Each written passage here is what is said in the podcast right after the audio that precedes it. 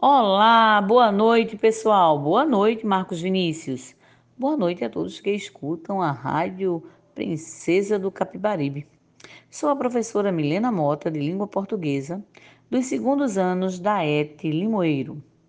E hoje vou falar sobre o romantismo no Brasil, no Minuto dez, com a Ete. O romantismo foi um dos principais movimentos de arte do século dezenove e no Brasil teve como marco inicial a publicação da obra Suspiros Poéticos e Saudades, de Gonçalves de Magalhães, em mil oitocentos e trinta e seis. Possuindo manifestações tanto em prosa quanto em verso, o romantismo brasileiro é considerado um dos principais marcos da literatura em nosso país. Uma das razões para isso é a importância da estética romântica para o momento histórico em que essa arte está inserida no Brasil, que foi a chegada da família real e a reclassificação do território nacional, deixando de ser uma colônia de exploração e passando a intitular-se Reino Unido a Portugal. Alguns principais autores do romantismo brasileiro são José de Alencar, Gonçalves Dias, Álvares de Azevedo, Casimiro de Abreu e Castro Alves.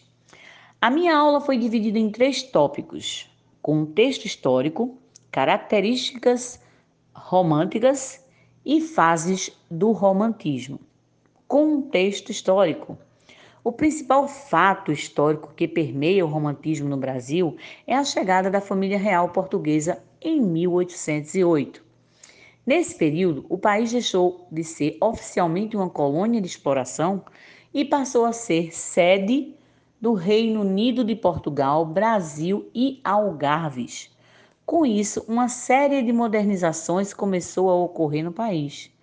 Algumas das principais delas foram: criação da imprensa brasileira, construção do Museu Nacional, infelizmente incendiado em dois mil e dezoito, fundação do Banco do Brasil, decreto de abertura dos portos às nações amigas, criação do Ministério da Marinha, das Relações Exteriores e do Tesouro Nacional, assim como a fundação da Casa de Suplicação do Brasil, hoje Supremo Tribunal de Justiça.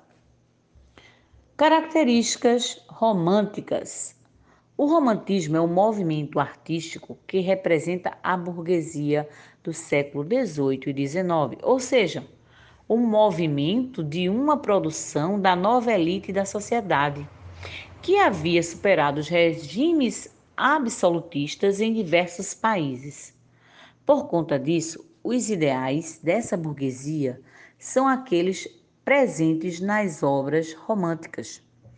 Alguns deles são egocentrismo, culto ao eu, o indivíduo como centro da existência, nacionalismo, exaltação da natureza enquanto cúmplice do sujeito, idealização do herói. Aí vocês vão ver é, nas obras a, a divinização, né, do índio, do amor e da mulher.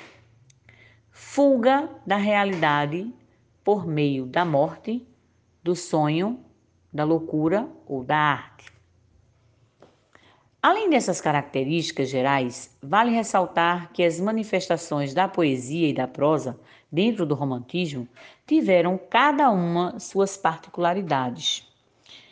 A poesia romântica brasileira, para ser mais bem compreendida, pode ser dividida em três grupos ou três gerações que abarcam os indianistas, como ficou conhecida a primeira geração, os ultrarromânticos, como ficou conhecida a segunda geração ou mal do século, também é conhecida a segunda geração como mal do século, e os condoreiros, a terceira geração dos românticos. E isso vai ser abordado na próxima aula com vocês, tá certo, pessoal?